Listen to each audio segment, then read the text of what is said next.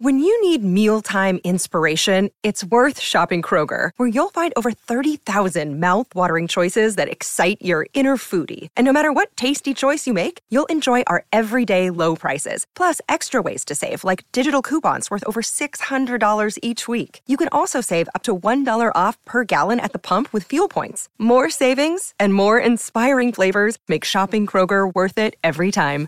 Kroger, fresh for everyone. Fuel restrictions apply. This episode is supported by FX's Clipped, the scandalous story of the 2014 Clippers owner's racist remarks captured on tape and heard around the world. The series charts the tape's impact on a dysfunctional basketball organization striving to win against their reputation as the most cursed team in the league. Starring Laurence Fishburne, Jackie Weaver, Cleopatra Coleman, and Ed O'Neill. FX's Clipped, streaming June 4th, only on Hulu.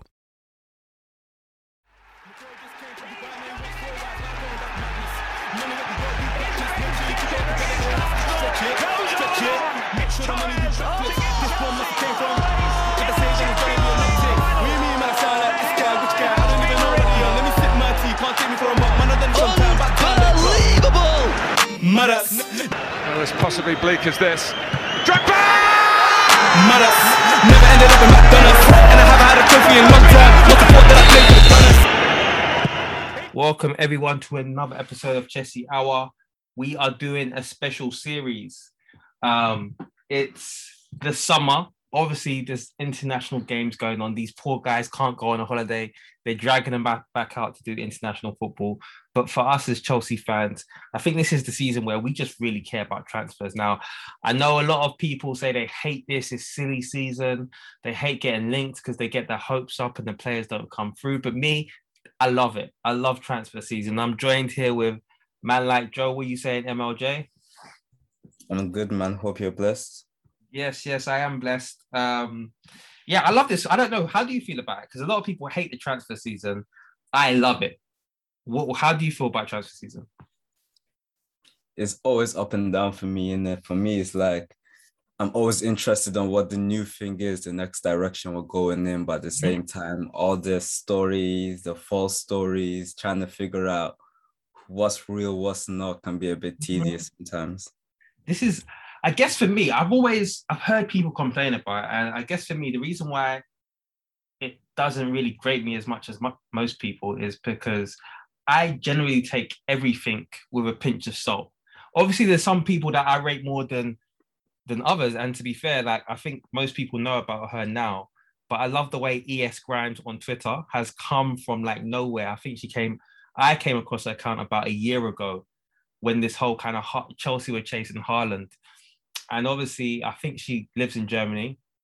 But you know, especially in the sport dominated by males, um, we've had so many. Sometimes I listen to podcasts with all of these ITKs, and I can hear the bullshit. Do you know what you can hear? People making things up and waffling. I've been there, Joe. Do you know sometimes like when you're just saying things to fill space, and there's some. Go on. Now, one hundred percent. It's just like you just know. It's like you're just making it up on the spot. Like there's not on you just you can hear it in their voice. It's just yeah. like just no facts to it at all. It's just like speculation. And this is why I'm glad that Chelsea Hour we're not necessarily ITKs like that. I know that um, a lot of people are doing well because they've got connections, but I like kind of being divorced from all that kind of connections thing. And I don't necessarily want people to listen in because they're going to hear the latest rumors. I don't. I know that a lot of podcasts even invite journalists on because oh yeah, this journalist. Well, let's ask them about questions and who's linked. And listen, they've got a place in the kind of whole Chelsea community. I'm not knocking them, but for me, I just I always take what they say with a pinch of salt. I like first-hand news. A lot of the time, Tuchel like will say, "We're going to sign two or three players." Then the journalists will come out and say, "No, they're going to sign four and then people got upset that we didn't sign four players when Tuchel at the beginning said, listen, two or three players. So like I I I usually take what they say with a pinch of salt. Obviously, there's some people that have a proven track record. And for me, right now, the only person that I'm listening to is ES Grimes. She's talking about the transfer um Chelsea's targets. It's interesting. So she seems to think obviously Koundé and Dembele is two big ones. she announced today that apparently Dembele is wrapped up. So she's put her neck on the line, but she's done this before, and Chelsea fans are happy about that. Sangare, Sangare and Bissouma are two DMs. It looks like they're the DM options that we're looking at because um, apparently we're going for DMs. Left wing back options, Cucurella and Borna Sosa. I just like Borna Sosa's name, and I like the fact that he um, models himself on Beckham, and so what like ever since, well, not ever since Trent, but people want more like expert crossers as well. People that are good at deliveries at fullback, and he's supposed to be like um, a Beckham, a Croatian Beckham from left back. Cucurella, we all know about. We was linked with him, um, not necessarily Lampard's target, but we was linked with him under Lampard, as we was linked with Gosens too. Um, and in in defence, we're linked with. I still don't know how to say his name. So with Gvardiol, we're linked with Koulibaly, we're linked with Pau Torres. Um, and then in attack, we've been linked with Gnabry, uh, and Cuckoo, Lewandowski, and some people are linking us with Lautaro. Now, in this series, we're going to focus on, we're going to have different members of the Chelsea cast, Chelsea cast on, and we also might be inviting some of our listeners onto. And essentially, what I want to do is I want to get, if you had your way, if you was the sporting director, uh, so on this episode, it's you, Joe. But again, we're going to be doing a series and we're going to figure out okay what would you do this summer because the thing is a lot of people think they know what's best for chelsea right? And i would love what i want to do is i want to create almost like a catalog of our ideas of what we should make our first 11 for next season.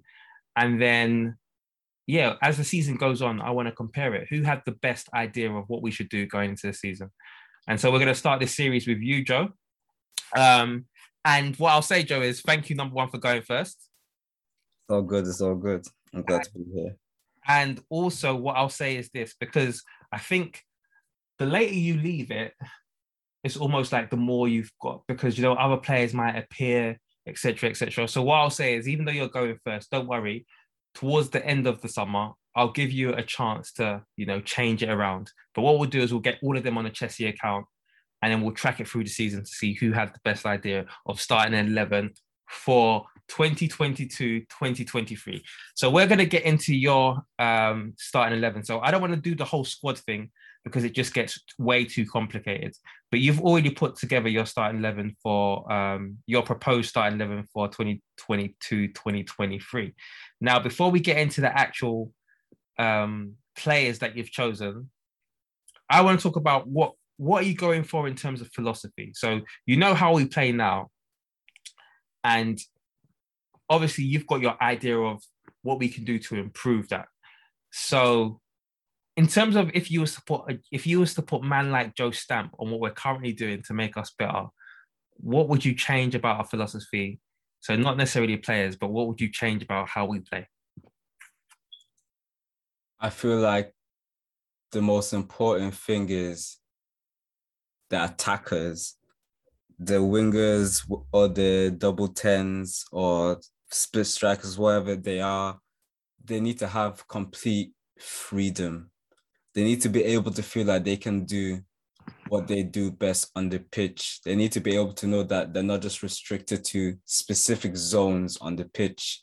I feel like for us to be able to unlock low blocks and to be able to shift defenses, we need to be able to be flexible and fluid around the pitch. And I feel like sometimes we struggle with that. So, so that's so, one of the main things I do. So complete freedom for the attackers, and you don't believe we have complete freedom currently. I feel like this season, mm-hmm. if I'm being fair, I feel like this season we've seen it more mm-hmm. compared to last season. Like for example, like with the wing backs, they become more inverted. Mm-hmm. The wingers become the tens become more wingers hugging the touchline. So mm-hmm. we're seeing more the variation, but as like I feel like the passing the passing patterns and the combination play could be more at the forefront of the way we play. I feel like those are the kind of things that I like to see in a football team. I like to see a lot of passing moves. I don't just want the ball to just be recycled all the time. Like I feel like it's important, ball retention, mm-hmm. but I feel like it's important to always be pushing the envelope, to be always trying something new. The attackers need to be able to feel free to be able to try something that may not come off, but may able to unsettle the defense. And I see with the best teams like I see with Bayern, I see with Man City, I see at times with Barcelona. Do you get what I mean? They have attackers that they're just free and they're willing and they're daring to take on people. You get what I mean? And I feel like sometimes we struggle with that. Okay. But I'm talk- so do you believe that the philosophy is restricting the players or currently the individuals we have are is the restriction? So do you because you're saying like I think it's more the philosophy in my opinion. Obviously the players at the same time like we do have we need a lot more technical players to be able to fulfill the philosophy to the highest degree. But I still feel like with Tuchel, he he's it's almost like he still has us playing with like the handbrake on a bit like but what, what makes you because i just want to get into what makes you think that and the only reason why i ask and challenge you yes. is because Tuchel himself when you hear him talking about it he's he's always like no i want to give my attackers freedom. To be fair, I think there was one time he said, as long as you're doing it in a specific area. So might maybe that's what you're talking to in terms of being hampered. But yeah, even positional play. But even like but even when he was talking about wing backs, he was like, no, I don't want my wing backs to have to be focused on defense when we're attacking. It was like, no, I want you to just be focused on the attack. So that to me sounds like attacking freedom. Yes, he has his zones because it's like, okay, cool. I don't want three players in the same area, and then may, maybe that's part of it. I watched I watched the game today, and it was um, the League Cup, the Capital One Cup at the, that point, 2015. We won it. It was the first trophy we won under Mourinho since he returned in his second stint, and it was so interesting to watch old games because you know, like how um, what people try to do to shit on a new team is always they like to big up the old team, even players that they may have previously trashed before. Now they're so amazing compared to all of the players we have now. So it was the it was that season, um, and it was the first trophy that Mourinho won. It was against Spurs, and it was so interesting. Number one to see Costa play because Costa chased down everything. So when you're looking at around at uh, Lukaku and people um, are talking about, oh, he doesn't move, etc. I saw it. I saw good movement, because he always made himself free and easy to find for whenever Chelsea enemy was counter-attacking. But for whenever Chelsea got the ball, he made himself so easy to find. And it was like it was you didn't even have to have like prime creativity to find him. It was just a no-brainer because he'd done the work for the midfielders. His movement was so good. Um, and what was also interesting about it, what was interesting about it is if I paint the picture, uh, we played 4-3-3 so it was Costa up front. It was Hazard on the left, Willian on the right. That's attacking three.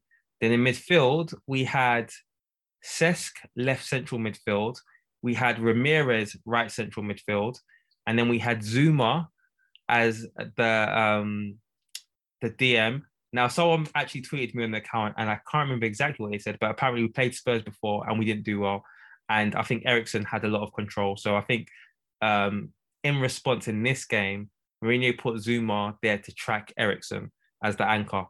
Um, and obviously he's not anchor. So that was interesting. Then we had Ivanovic right uh, back, and we had Azpilicueta left back, and then we had Cahill and Terry as centre back, and then we had Cech in goal with Courtois on the bench, and we had Drogba on the bench, and it was so interesting. Um, what was interesting about that game is number one, we didn't play possession football. We played counter-attacking football. Spurs had most of the possession. We played counter-attacking football. And what why I bring up this is it was funny because our our, our side seemed like it was split um like vertically. So we had a left side and the right side. And it looked like obviously Hazard's playing on left and so is Cesc. And even Costa, most of the times he would go towards the left channel. So those three, I think it seemed like we were weighted. Most of our attacks came from that side. And then obviously we had Azpilicueta um, left back, and that just freed Eden and Cesc to do more attacking. Um, and then obviously Zouma was there to track Eriksen. But then on the right side, we had people like uh, Willian and Ramires, and they were more focused on coming back to help, you know, defend.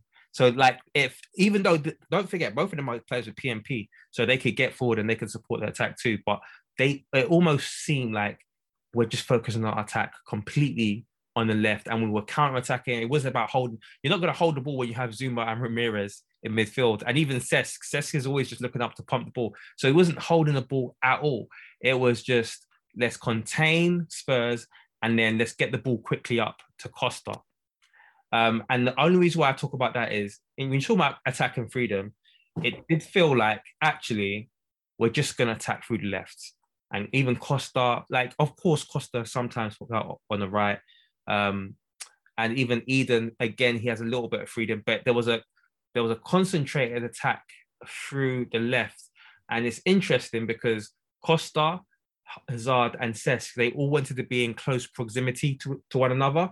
And even if you think about like when we had Eden and Mata, who everybody likes as a partnership, they they were supposed to have played on either wing. But what would happen was Eden would come over to Mata's side and double up.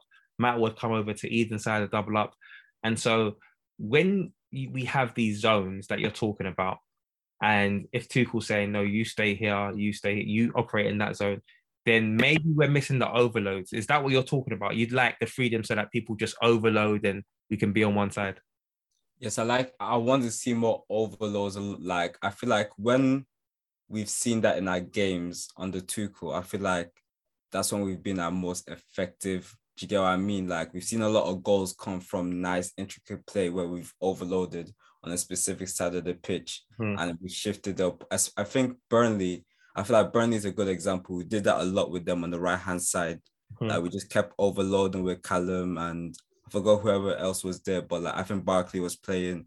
We were just penetrating the right hand side and we just kept pushing, pushing, pushing, and eventually they folded because it's like it takes a lot for defenders to stay concentrated when you're constantly just going at one position, going at one position. Do you get what I mean? Mm. So it's like the best teams, I feel like when they do a lot of overloads, they break teams down better. And I feel like that's something I want to see more in our game next season because we need to have variety in our attack if we want to beat different teams throughout a long season. But if we're overloaded down the same side, that's not necessarily right. But I get it's like you don't necessarily have to continually overload. It doesn't only have to be just one side. You get what yeah. I mean? It's just where the opportunities are. You need to be able to take advantage of them. Do you get what I mean? Yeah. As best as possible. Yeah, I guess I guess the reason why I bring it up is because it seemed like specifically, especially when we had Eden, most of the our play came down the left. It was all like whenever Eden was there, like of course, when Mata was here at first, Mata was the prime kind of attacker for us. But as soon as Mata left, then Eden became our main attacker. And I think most of the time, everything just went through Eden. He would be the person like with most touches, and and so it would come down there. But then again, he was a magician, and we don't necessarily have those magicians. But what we're going to do is now we're going to get into your team, and I think, do we start from the top? I think let us start from the top because they say save the best for last, but sometimes saving the best for last gets boring. so, um, do you have Lukaku as your striker? No way. why, why not?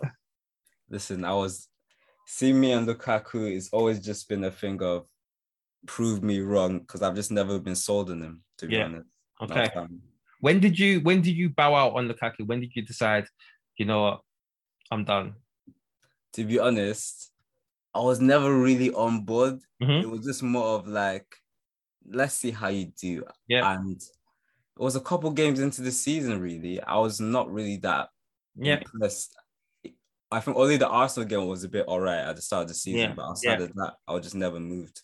Yeah, yeah. I mean, I agree. I think when we sign players, no matter even if you don't want them, you've got to give them some leeway. Can't just be a hater all the time. Do you know what I'm saying? Yeah. Um, you can't just want it to not work because that's like egotistical. Um, so I respect that. I respect that. So who do you have up front? So for me, I have up front Kai Havertz. Okay. So I think we spoke on the last pod about how, why I think Kai Havertz I'm not saying he can't get goals, but will he be a golden boot chaser? Do you can you see him uh, fighting out with Kane for the golden boot? I think I can see it because I see a lot of positives when Kai plays, not many negatives, especially when he's in front of goal. I feel like he's someone that he gets those opportunities, he gets into the good positions, mm. and his finishing isn't bad. I just feel it's very inconsistent. Yeah. And I feel that's more just down to the fact that he's still young and fresh to a different league and different tempo. And it's like, I feel like he's had a lot of time to really just adjust to how quick defenders get back and how quick um, keepers set themselves and react. And it's like he's got to adapt his game to that. And I feel like once he gets that unlock, we're going to see more goals from him. So is he going to get that unlock this season though? You said that he's young and that's the reason why, but he's he's young, right? He's, he's not going to be 28. So this season he's still going to be young. So why do you think that he can compete with the likes of Salah and Kane for the golden boot?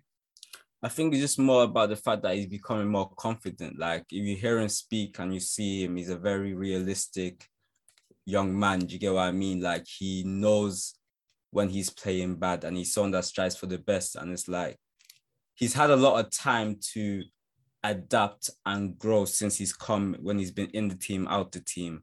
And I feel like if we're being honest and we've watched his progression, you can see that there are a lot of improvements. And it's not like it's on a down downward spiral it's mm. on an upward scale for me. Like we're seeing more things. For, for example, his goal against Newcastle.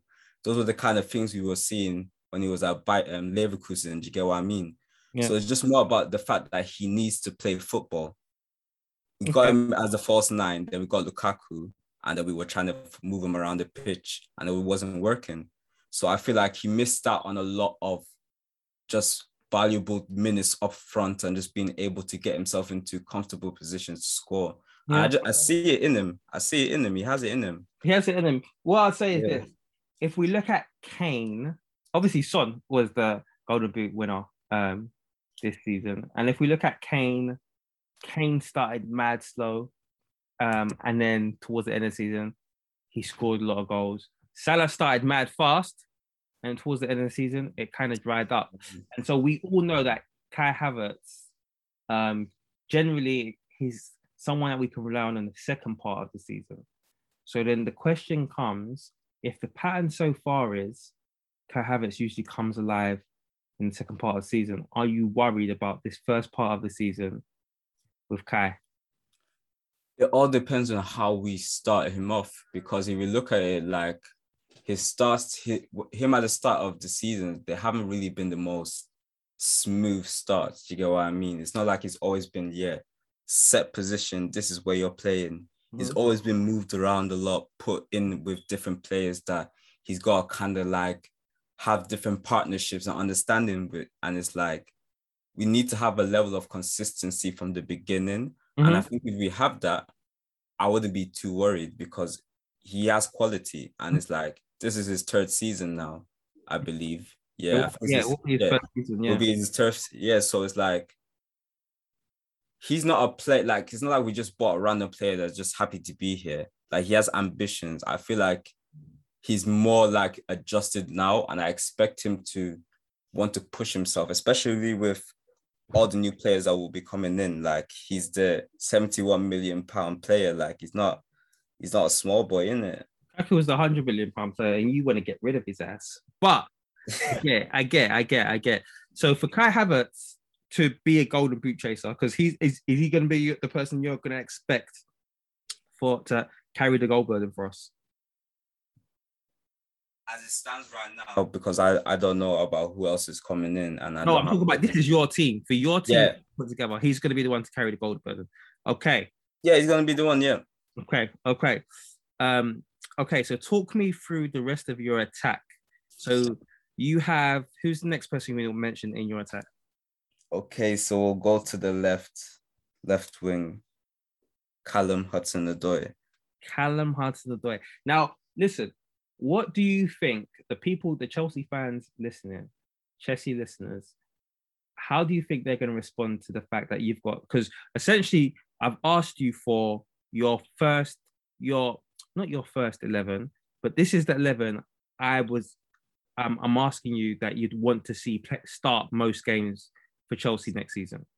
So you'd want Hudson to be a first, um, a regular. Sorry, especially in the big games. Yeah, but just a regular. These these are all your regulars. I mean. Hudson Odoi to be the regular. Yeah. Yep. Okay.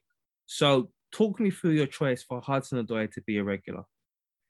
For me, it's like when we look at other teams like Liverpool, City, they have those players that they're multifaceted. They are good ball progressors. They're good passers. They're good dribblers. They got vision. They're creative. You get what I mean? They mm-hmm. always trying to push the envelope, and that is Callum wrapped up in one. Mm-hmm. And it's like his underlying metrics. Whenever you see him on the pitch, you see that we play very freely, and it's like he's a very creative player. And it's like, especially against low blocks, Mhm. I like how he likes to play. He's someone that likes to go wide, likes to do like create overloads, likes to do a lot of combination play, one touch passes, flicks, because he's like he knows that these little things he does cuts down the amount of time they need to spend on the ball when it comes down to breaking the team down. And it's like the efficiency is important. And I feel like that's something that he would bring to the attack. And he links up well with Kai. We see it when they play together. It doesn't. important. It's important to have chemistry when you're building an attack. Okay. So if Kai Havertz is your uh, number one goal scorer, then Hudson Odoi, what role is he playing for you in attack? He's going to be he's going to be like almost like the second like the co-creator because obviously like the, the, the other guy I'm gonna have on the other side. Talk he's about the other guy later. But so he, he'll be. So you're saying that you've got uh, a goal scorer and then you've got two co-creators as part of your. Yes. Okay. All right. Okay. Okay. So let's get to the second co-creator. And you want to tell uh, uh, the audience who that is? Dembele. Okay. So to be fair, we're linked with Dembele. Uh, Grimes has promised us that it's happening, and Grimes is better because otherwise Chelsea fans will they'll get a ban from Twitter. Do you know what I'm saying? They'll report her account.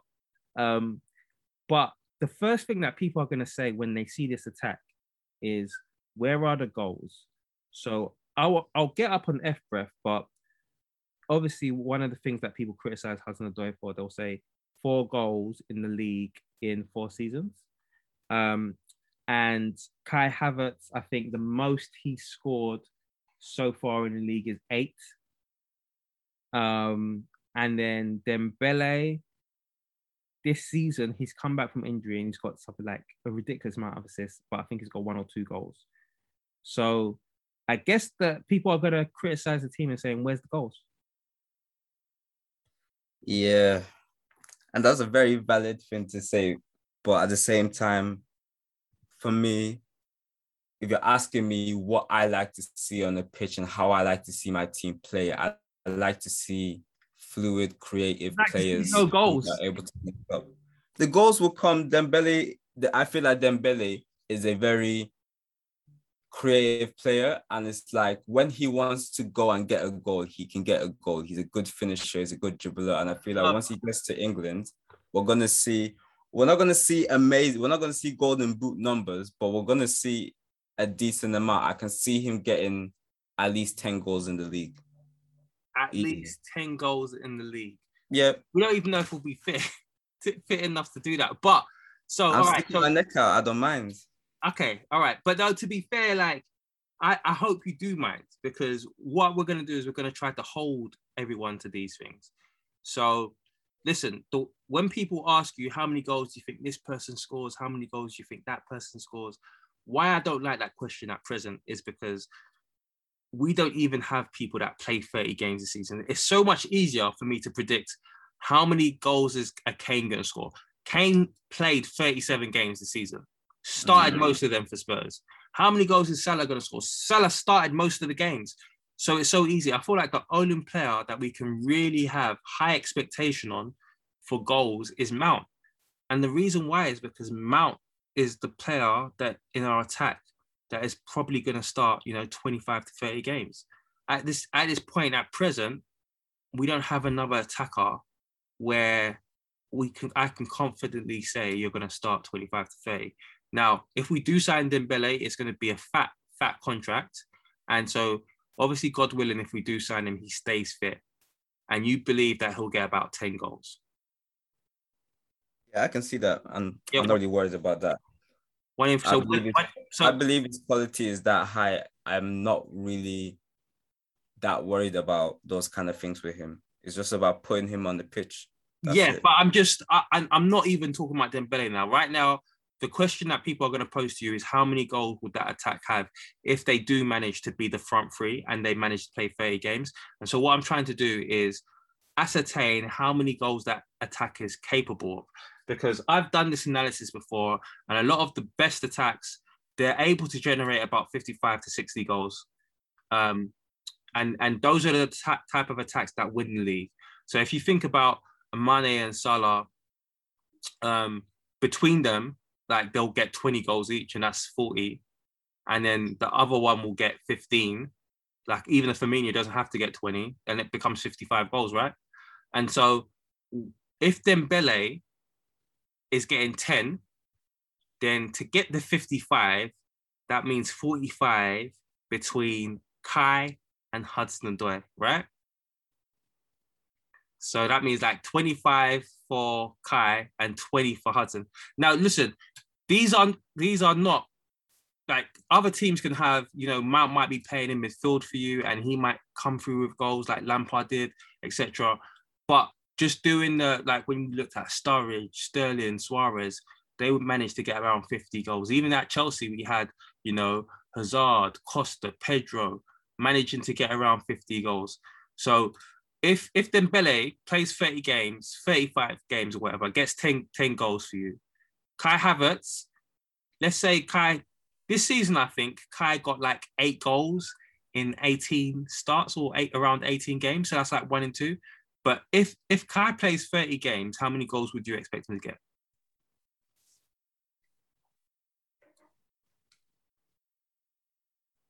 I can see him getting mm. 15 15. minimum. I can see him getting like at least 15. If he's playing from the beginning, we're getting him through Yeah, the whole season of games. yeah. Yeah.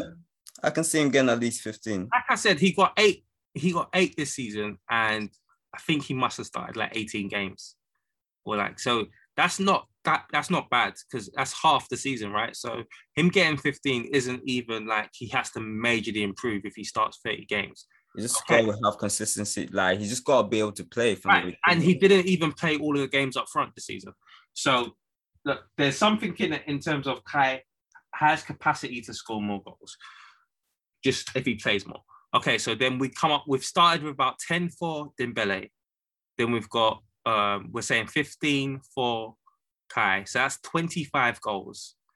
And so how many would you if if Hudson Odoi played 30 games, how many do you think he'd get? see him getting 10.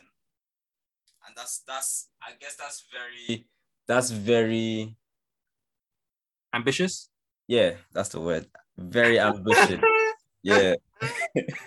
Very I'll that one there still, but you know what it is? It's like at the end of the day, people have their criticisms about him Mhm. and him being in front of goal, but well, being very realistic, it's like he's lacked the consistency of playing games up front. Mhm. So expecting him to be a goal threat all the time is very unrealistic because you need to be able to have repetition of these kind of actions.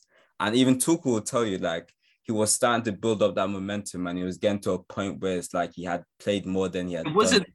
it wasn't goal scoring momentum. It was it was good play. Now, what I what what I, I'm going to challenge you on the ambitious number because I don't want you to have ambitious numbers.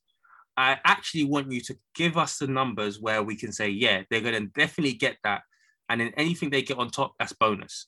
So, like this season, the amount of goals that Mount got, we didn't expect it. It's bonus. To be fair, some people could have expected it. If you took if you took Mount's goal rate under Tuchel specifically, because Under Lampard, he wasn't scoring that much. And Tuchel came in, we played a 3-4-3. He was playing close to the goal, and then he started to score more goals. So if you was to take that goal ratio, you could have said, actually, in this team, when you switch to a 3-4-3 under Tuchel, he's scoring more. And so really and truly, like I I predicted that he'd get more goals than he did. But what I'm saying is I want it to be realistic goal. I want it to be logical um, amounts that you're going to suggest for players because I, I I'm gonna we're gonna obviously challenge you on this throughout the season, and so we don't want to set the bar too high. So if you was to say a realistic amount of goals you expect from Hudson Odoi um, over 30 starts, and listen, you don't have to just because I'm saying realistic, it doesn't mean I'm saying keep it low. You just have to explain logically why he's going to get that. So give me answer again, uh, but make it logical. I think 10 goals is not like it. I, you can say it's asking a lot from him, but at the same time, it's like he as, is an attacker and it's as long as you can, as long as you can explain to me logically why you think he's going to get 10 goals because he's playing consistent games and that's the biggest problem. People talk about him and his finishing up front but at the same time he's like he doesn't play enough games up front. He doesn't have the consistency in, of running games to have the confidence to finish all the time. And it's like we've seen him in front of goal. He has the tech to score goals. We've seen in the champions league. We've seen in the premier league. For me, have, I, for me have, I, go on go on for me, I believe he just needs to play more games. If we're playing but, 30 games in a season, 30 starts, I believe that he can get 10 goals. Okay, but especially with a team that is fluid and moves well, I uh, believe we're going to be able to get ourselves into good goal scoring positions. I, I I agree, but I just I wanted the logical explanation. So I think right now he's more of a one in five. I haven't looked if that's goals to starts or goals to just full appearances, and obviously he's had a lot of sub appearances. He's played right wing back, etc., etc. I haven't done the analysis to find out his true capacity as a goal scorer when playing in attack. Um, and so, if you're going to go with ten, that's fine. I've challenged you, and you're still going to go there. That's fine. So, essentially, from those attacking three, now I know you can get goals from you know other, let's say Broja's part of the attack, but he's not in your main three or whatever. I know you can get it from midfield, etc. But I always just like to calculate roughly how much people are expecting for their main attacking three. And so you've got 10 from Dembele, 15 from Kai, and then you've got another 10 from Hudson Odoi, and that brings it up to 35. Now I've done I've kind of given you the benchmark of a lot of good attacks. So if you look at Kane and Son, um, both of them you know, you could expect them to get probably those numbers between the two of them. I think the same with Salah and obviously Mane might not be here, but Salah and Mane. Um, and obviously, like City have just bought Haaland and Alvarez, um, who may be able to get those between the two. Do you feel like you're setting us up for not being able to catch our rivals by not having enough firepower in the in your main attacking three? I guess maybe I am, but at the same time, it's like it's gonna be a team effort at the end of the day. As much as like we want these guys to be the main source of everything, I believe we have we have enough in other avenues through players like a Mount. If we bring back a Broja, I feel like we're gonna get through. We're gonna get through the rest of your team now, but it's gonna be a team it's going to be a team. you kind of need the, the context of the bigger for a whole season. You kind of need to kind of.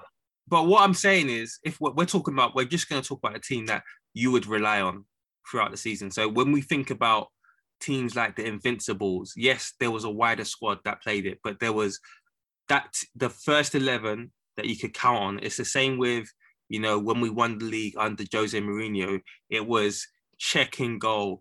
It was Paulo Ferreira right back. It was Gallas, Terry, Ricardo Carvalho. Um, to be fair, and then obviously Wayne Bridge sometimes because Gallas would play left back, and then it was Makelele, it was uh, Lampard, it was Thiago at that point, old school Thiago for those that are too young. There was another Thiago, Portuguese Thiago, um, and then it was Robben and Duff, and then Joe Cole sometimes, and then it was Gudjohnsen or Drogba. But really and truly, like the spine of teams, you, a lot of the times you can just name the like the core eleven, and I believe the more that you know uh, you can't name that, I think the the more um, it's because you don't have players that you can rely on. Now I know that obviously um, now we're competing in so many fronts and it's a squad game, but I yeah I'm just focusing on the attack for goals because yes, there's going to be, uh, be goals coming from the defense and the other contributors, but equally, City are going to have goals coming from other places. So I just want to focus on the guys we're relying on for goals because there are going to go be goals coming from other players, but the guys that we are relying on goal for goals, can they compete with our peers in the guys they're going to be relying on goals? But it's okay. You've you've chosen your front three, and you're happy with that. Um, and so let's move to the, the midfield. And You know what? Yeah. yeah, You know, one thing I'll say about me, I'm someone that's very. I'm not always just wedded to one thing. I can move, I can take things in, and I'm very adaptable. agile. Yes, perfect. So, what I'm gonna do after I've taken everything in, since we're just gonna go through it, and it's my team, I'm gonna change something up real quick. Okay, that's fine. I've taken in some information. You get what I mean? Ah! Okay, processed it. okay. Cool. So obviously, you've had some valid points to raise when it comes to we need to have more numbers up front if we want to catch City Yeah, and Liverpool. So what I'm gonna do is I'm gonna move Callum out of the attack. okay, I'm gonna move Mount into the left. okay. Into the attack. Yes. Okay, So this is gonna be a three at the back. Okay. All right. Well, I, now I don't know what team you're gonna have, so I'm gonna find out with the listeners what your team's gonna be like. So don't tell me. But so you've moved Callum out and you've moved Mount in, and a lot of Chelsea fans and the Chelsea listeners uh, probably this is more like what they'd expect because obviously Mount player of the season. So for him to be a squaddy rather than someone that we rely on is probably like a stretch. But so with the talk us through your move to put Mount into the attack. like you said, it would be a bit of a stretch, and I want to be fair. Do you get what I mean? Like, I'm not just here to push agendas. Do you get what I mean? And I'm someone that's been very critical of Mount on Twitter and in conversations with people. Mm-hmm. And this season, he's impressed me. At the same time, he's also played a lot of football since mm-hmm. he's become a Chelsea player. So I do have a certain level of expectations of what I want for him at this point Mhm. and he's stepped up. He's shown that he can get goals. He's shown he can get assists. He's Mhm. shown he can play in big games. Mhm. So I am doing a, him a disservice to not put him in the attack. Mhm. I feel like he can therefore build upon what he did this season in his um, goal and assist numbers. Mhm. But I also feel like he's also someone that is tactically, like he's very easy to move around the pitch. He's Mhm. very good to understand instructions, and I feel like he would link well with Havertz and Dembele. Okay. So I'll Okay. have him on the left. Okay, so it's interesting. It's, it is really interesting. Now I'm gonna challenge you, you again. So Mount starts 30 games. Dembele and Havertz are his uh, attacking partners. How many goals do you expect him to get in these 30 games? What did he get at the end of the season? I think he got 11. 11. Mm-hmm. Okay. Man got 11. I can see 15. You could say Yeah. 15. You I say can see 15 as a minimum. Okay. I All can right. see 15 as a minimum because I feel like going into next season, especially with player, a player like Dembele on the right, who is very creative, hmm I feel like Mount is a player that likes to take shots. We've seen it a lot more towards the end of the season, especially when it's time to step up. He's someone that likes to take shots, and he's not a bad shooter in it. So I feel like this season, going into next season, I feel like he's just gonna want to build upon what he did last season. Yeah, I've always seen. So I think I first started to. I've heard about Mount ages ago. I heard about Mount when McEachran was coming through. McEachran was like 17, 18, and I think Mount was like 13. Um, but I first really saw him when he was like 15, 16. And I didn't even see him for Chelsea. I saw him for England. and he was scoring these goals where he was cutting in from the left, being jinxy, showing technique, um, and scoring goals. And I always, when I saw him coming through from from those goals, I always thought that. I know people are saying he's like an eight, but I always just thought like this guy is a bit of an attacker, and I, I just saw him more like, more like not necessarily like a Dybala in terms of the same kind of like technical level and stuff like that. Even though I do believe that Mount is really like his technique is really good. I think that's one of the best things about his game. Um, but I just always saw like the best version of Mount I could see is someone that was on the left, cutting in and then shooting and getting goals. Because I could see, I think a lot of the time we try to um, project and impress our um, ideas onto what players should be. But a lot of the time, I just look, what are you driven by? And I think for me, central midfielders, they're part of the, they need to be a bit more like people that care about helping the team. They, they can't be as individualistic for me because they have to sacrifice. They have to, oh, I'm gonna, even though I'm up here and the ball's all the way back there, I'm gonna run all the way back because my team needs me. And I just feel like with Mount, I feel like his focus is so much on getting goals and assists. Even in the recent articles, whenever, in fact, most of the interviews I hear him talking about now, he's talking about targets, getting goals and assists, trying to be the person to rely on, like Chelsea can rely on. People say it's the main man complex, and he's got that. And I do believe that um, a lot of these players that carry teams, they need to have that main character syndrome that people criticize Mount for because, like, they're literally preparing themselves to be the rescue man. Um, and so I think with Mount in attack, it just makes way more sense than him in midfield. I believe that midfielders they have to, they're less individualistic. Um, I feel like midfielders more care about the team. I know that a lot of people see midfielders the number eight Lampard and he's a midfielder and, and he still he was individualistic. But I just feel like, especially in the formation we've got, I, I see Mount as firmly as an attacker. And I think a lot of his goals, if you watch back his goals, he's coming in from that left and he's shooting on the right. And I think, yeah, I, I think it'll be interesting to see him develop there. But another thing that I just, before we move on to the midfield, I didn't mind your Hudson Odoi's choice because as I'm going through and I'm talking to different people about their preferred 11s, I want to see differences. I think what's most interesting is our differences. And you have been the flag bearer for Hudson Odoi, like almost like the number one flag bearer for Hudson Odoi. So it is a bit disappointing you've taken him out, but I, I get you sold your soul to the devil because of goals. It's cool. Um, so let's let's talk through your midfield. So you've got Mount, Havertz, Dembele as an attack. Talk me through your midfield.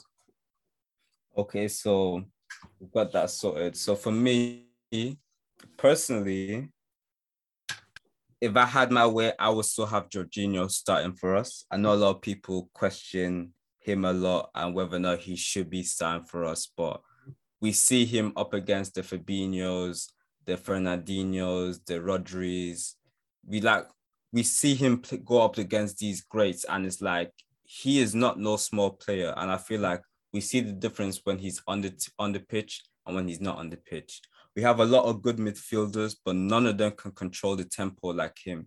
Mm-hmm. And it's like that is very vital when it comes to winning midfield battles. I feel like he's someone that's important to have there. Okay, wait before before you go on, and the only reason why I'm going to ask this question is because it won't be fair if you put Jorginho there, and then he goes. So like, we'll keep Jorginho in your team, but I'll also give you just in case he leaves, who would you have to replace him? Who would you bring in to replace him? As in bringing transfer wise or play in that position? You have the ability to either bring them in transfer wise or do a loanee or pick someone else that we already have. Mm. I'll, I'll let you think on that, but whilst you think on that, tell us your other two. Okay, cool. So the other person I'll play in that position I would go if we're taking Jorginho out, I would go with Kovacic and Kante as my starting two. Okay. I feel like a lot of people have their doubts and their issues with Kante playing, but I feel like if we manage him well, he'll be fine. and I feel like he still has enough in him to play a large role in the team, to play mm-hmm. a lot of games for us, especially in the league. I mm-hmm. feel like him as that guy that's there to mop things up, to win the ball back, and also contribute with his um runs, with his he's he's a he's a very technical player. Like he doesn't get enough credit for that. Like Yeah. his little one twos, his little um switches of play when Mhm. we're in the counter attack. He's someone that is very. I feel like he's pretty good when it comes to when we're in transitions. Like a lot of people question his final ball, but for the a lot of the time, like when we've seen him in those kind of positions, we've uh, we've we've had a lot of good, a lot of joy from it. Do you get what I mean? Mhm. So it's like he's someone that I value enough to start going into a season. Like he's someone that I feel like he's a world class player that I would have there Yeah. and someone that I would have beside him, like Kovacic, is someone that is good on the ball, a good passer. He's someone that can control a tempo to a certain extent, not like a Jorginho because he likes to dribble a lot. So he doesn't like to just be one position. Mhm. But I feel like if we're going to take Jorginho out, the way my pecking order is, I would have Kovacic and Kante. And I feel like they would have a good partnership, a good blend. Because at the end of the day, we're going to have a double pivot. So both of them can rotate when it comes to who's going to be the one that's sitting the deepest. You get what I mean? And I okay. feel like we have enough in both of them together to have them as a pivot. So I you- would be happy with that. So you're gonna have them as a pivot. Yes. Because Okay. at the back. Okay. All right. And so who are your wing backs? So this is where it gets a bit fun. Do you get what I mean? So obviously, I got Reece James Yes. on the right. Mhm. Now you don't even need to ask me that. He's there. That's his position, future captain. On the left, we have a bit of a dilemma because Chilwell, I don't think he's someone that we can rely on coming into the next season. Like we need to mm. let him take his time. So, because of the alteration I had to make, I will play the at the back. Yeah. I'm playing Callum Okay. Okay. So obviously you thought I sold my soul, but I did. I had a little something I'm glad. around the corner. You what I had a mean? little something. All right. You Yeah. surprised me and you surprised the audience. This is good because I was disappointed. I was really disappointed. Come because- on, man. It's because me and Callum. Should, Hudson you should never have doubted. You should never have I doubted. shouldn't have doubted. I shouldn't have doubted. Hudson Odoi, don't let Cho go. 2018, don't let Cho go. Starboy this, Starboy that, and I've just seen obviously transfer request and injury, and I've just seen obviously the full fan base be behind him. And every single season and every single month, it seems like it's dwindling and dwindling and dwindling. And now it's just a few good men left that believe. And so for you to have taken him out of the team, I was like, ah, that's like one of his strongest soldiers, and, and even he's down and out. But you're, you're still alive to fight for Cho another day. So you've got him as the left wing back, and you've got Reece James as the right wing back. You've got Kovacic and Kante in midfield. You've got Dembele and Mount, and then Kai through the middle. That doesn't sound too bad so far. I don't think that's yeah. I don't. That doesn't sound too bad at all. Um, now, obviously, centre backs we've been decimated. It seems like Barcelona have just said they've just ordered our backline. They just said, "Yeah, Garçon, give me the Chelsea backline." Do you know what I'm saying? And I don't know if Xavi can't coach a defense and he's just going to tell him, "Listen, do whatever you you know, do whatever Tuchel told you to do at Chelsea and just defend." But they've come for Alonso, they've come for Azpi, they even came for Rudiger. Obviously, they're trying for Christensen as well. They've got Christensen, sorry. Um, so we need a lot of incomings in in in defense. So I'll be super interested to hear who you have in your back three. So with me, I'm a back three. Mhm. Sweeper, Thiago Silva. For me, 38 year old Thiago Silva. yes, Okay, without a doubt. okay. His age to me doesn't even matter because I feel like he's proven time after time that it's just a number. Like Mhm. where he applies himself, the way he takes care of his body, his Mhm. his he's been in the game for a long time. He's a very studied student of the game. He knows how to play smart. Mhm, He's someone that I want to be there in the team as a leader. mhm. Then on the left, Koulibaly. Koulibaly on the left. Okay. So we're linked with Koulibaly. Um, left centre back. So he'll be taking Rudiger's position. Why do you think uh, he'd be a good option for left centre back? I feel like he is good on the ball, which is very important for the kind of football we want to play. We want to be able to play out the back, we want to be secure in possession. Mhm. He's got that. He's also someone that is very assured in his defending. He's not someone that's easy to get past. He's very strong Yeah. and he's good in the air. So I feel like having someone like him on the left hand side when we have a wing back like Callum, who's a winger who likes to get forward, Mhm. it's important to have that protection. And you have Thiago there on the beside him. So I feel like that's enough protection there with our midfield for Callum to go and be more free in attack. Yeah, yeah. So what I'll say is I did this analysis a long time ago, so maybe it's changed. But I remember when I was uh, weighing up centre back options, maybe in 2020, and I don't think it looked like Koulibaly wasn't the best aerially, to be fair. Um, I know he's quite tall, and people think that comes out of the box with tall players, but you still have to learn how to be good um, at headers. But one thing I, would also mention is that what Rudiger gave us and what why I like Rudiger and Trevor Chalobah as our wide centre backs is because they can carry the ball. And so essentially getting the ball to our wing backs, especially in this 3-4-3, is so important in this game. Um, because if if there's too many people, but what essentially we need to get up the, the ball to the wing backs quick because um, what they're the easiest people to get to. It's difficult to get to our attackers because they have to remain quite high. And if they come back to get the ball deeper, then they they're not gonna be able to you know do damage because they're deep and they've got to take the ball all the way up. So getting the ball to the wing backs is so important, and Rudiger helps us do that by running forward. Um, and I think if pe- for people that because I've been on some spaces and they're like, oh, Koulibaly can't play left centre back. I just don't think you know Koulibaly. Koulibaly can can run with the ball. He's very technical and he can run with the ball. Um, yeah, not necessarily the same way Rudiger does, because I think that Rudiger's running into space, etc. But he's really he's got good feet. Koulibaly's got for a big guy, he's got good feet, and he can run with the ball um, up and up and down that left side. But equally, I can see him being the the, the sweeper centre back as well because he's that good on the ball. Um, so that's interesting. So you've got Koulibaly left centre back, and you've got Thiago Silva sweeper, and then who you got right centre back?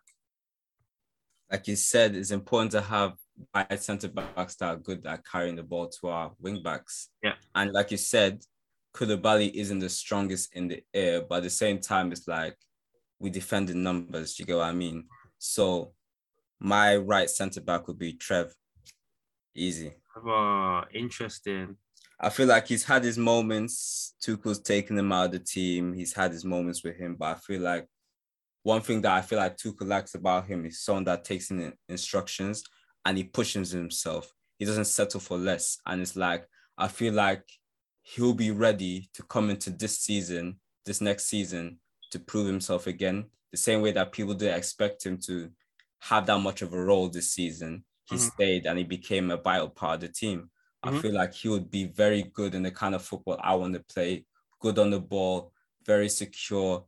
I want centre backs that are not timid. Like, yes, he can be rash on the ball, but I feel like a lot of the best centre backs get themselves in certain kind of situations sometimes because what they're not sitting on their laurels. They know that sometimes I need to be the one that's pushing the initiative to be the aggressor because if I'm not, that could lead to my team conceding. And I Mhm. feel like that's something about Trevor that I like about him. He has confidence. So what about Kounde? Because Kounde seems like he's coming in. Um, he's someone that can travel the ball. Listen, I believe in Trevor as well, but Kounde can also do that job. So have you seen enough of Kounde to accurately like judge him? Not really. That's why for me, like I like him and I like the idea of him and what's been sold to me.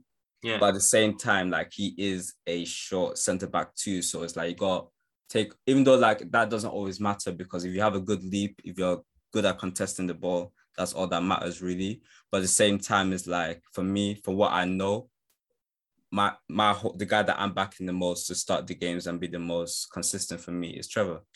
yeah. I have no problem with that. Okay. All right. Cool. So, uh, Mendy in goal. Yep.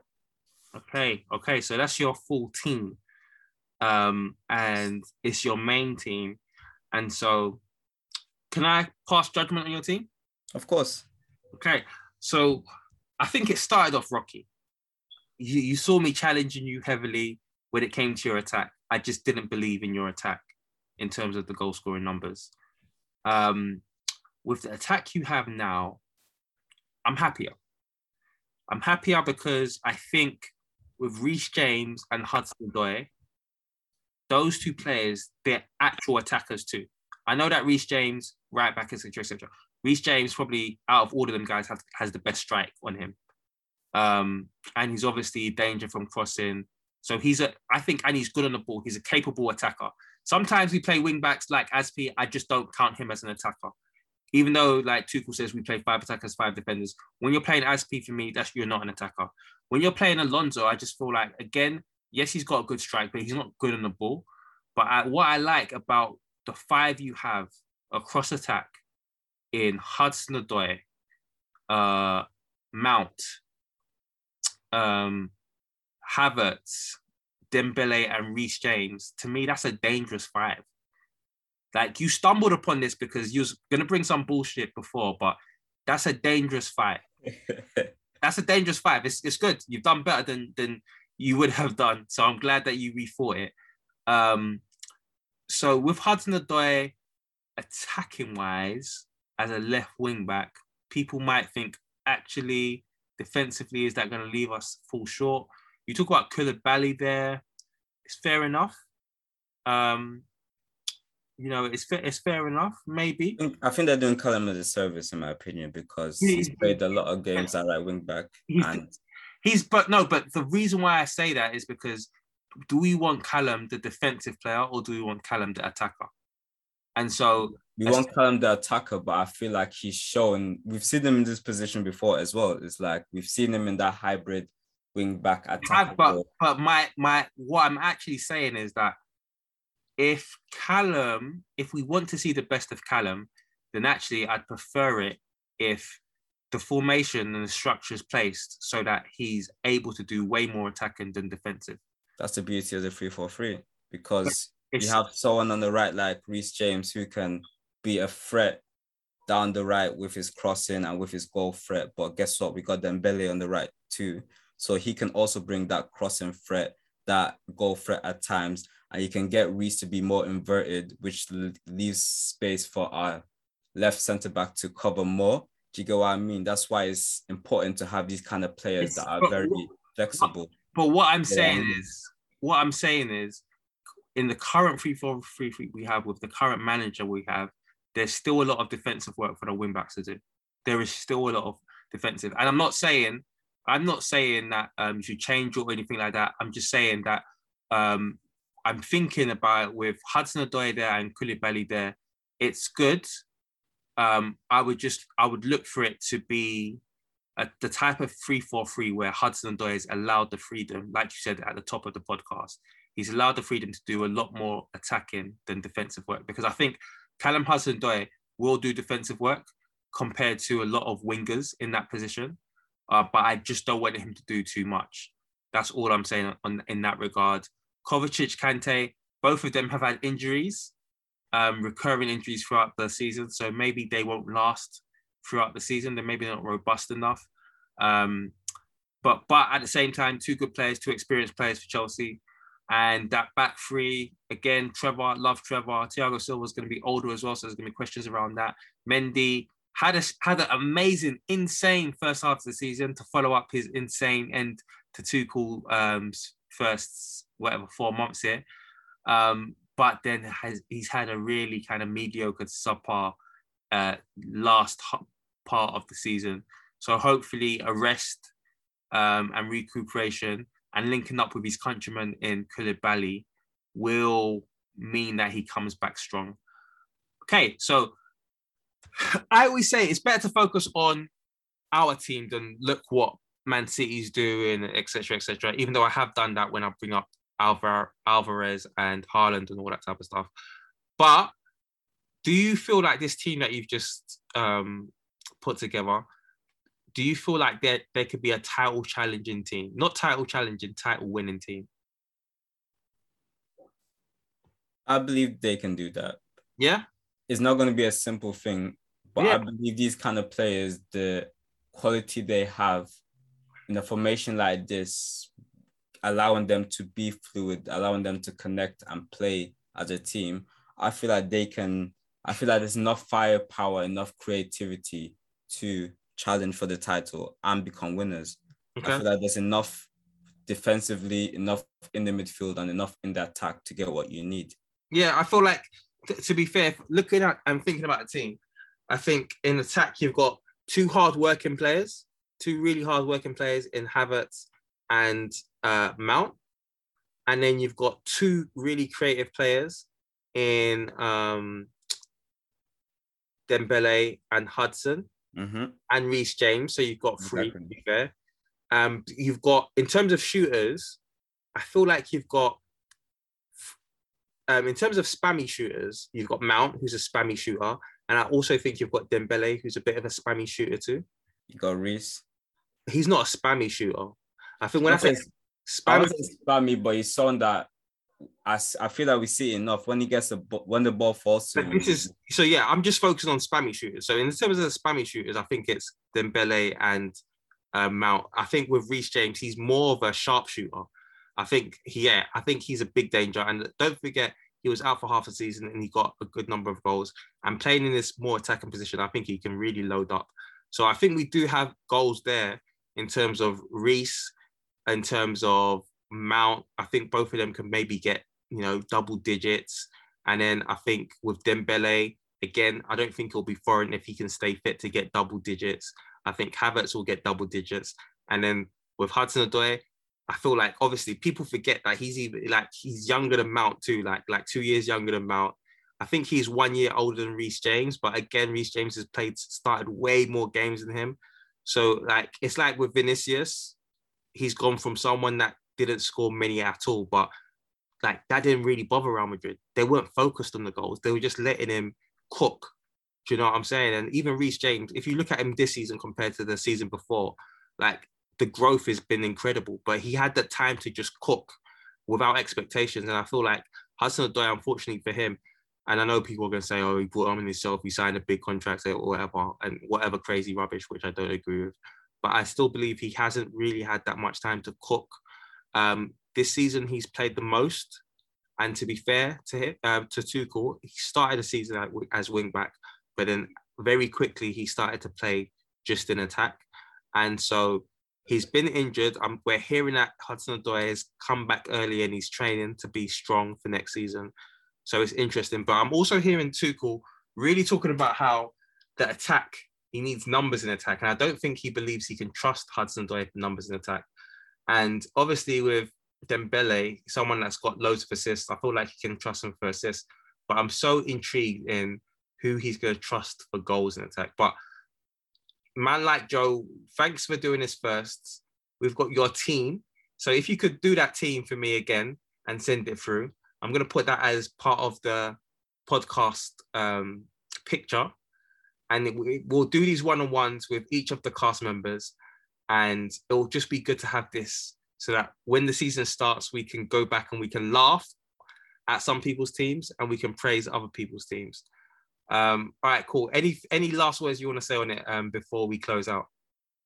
obviously you saw a change in my team, but the most important thing to take from that is like that's the most in, that's the one thing I do like about Tuchel is like he likes to change things. He likes to analyze the landscape and then move based off what he sees. And you get me points, you question me, you push me, made me think a bit.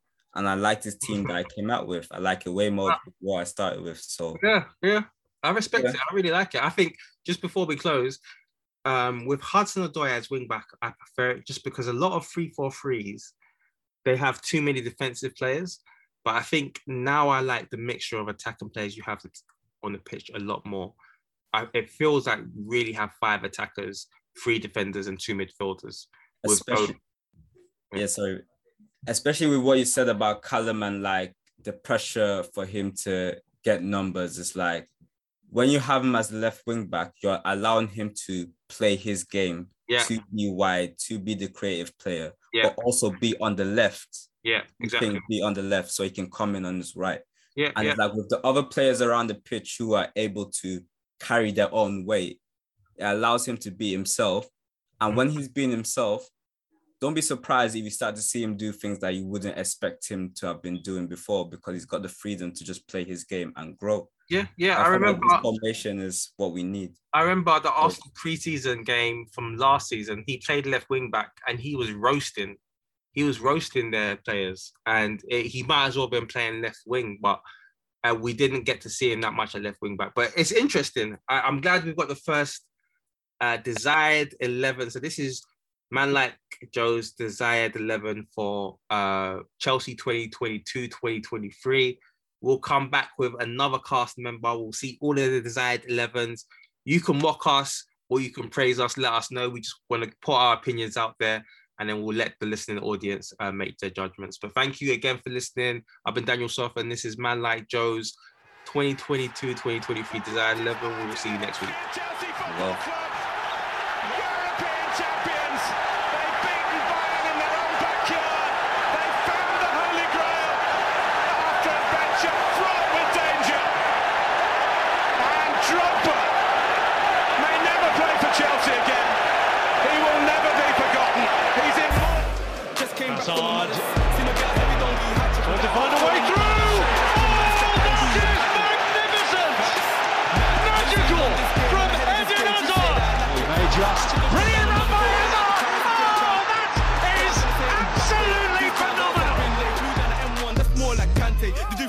Twitter and ranting. Doing the most. True say that money is power, so when you get money, keep and ghost. Ghost. I remember when I shot my shot, but I didn't have guap, so I hit the post. But next time it's a golden goal. Sports Social Podcast Network.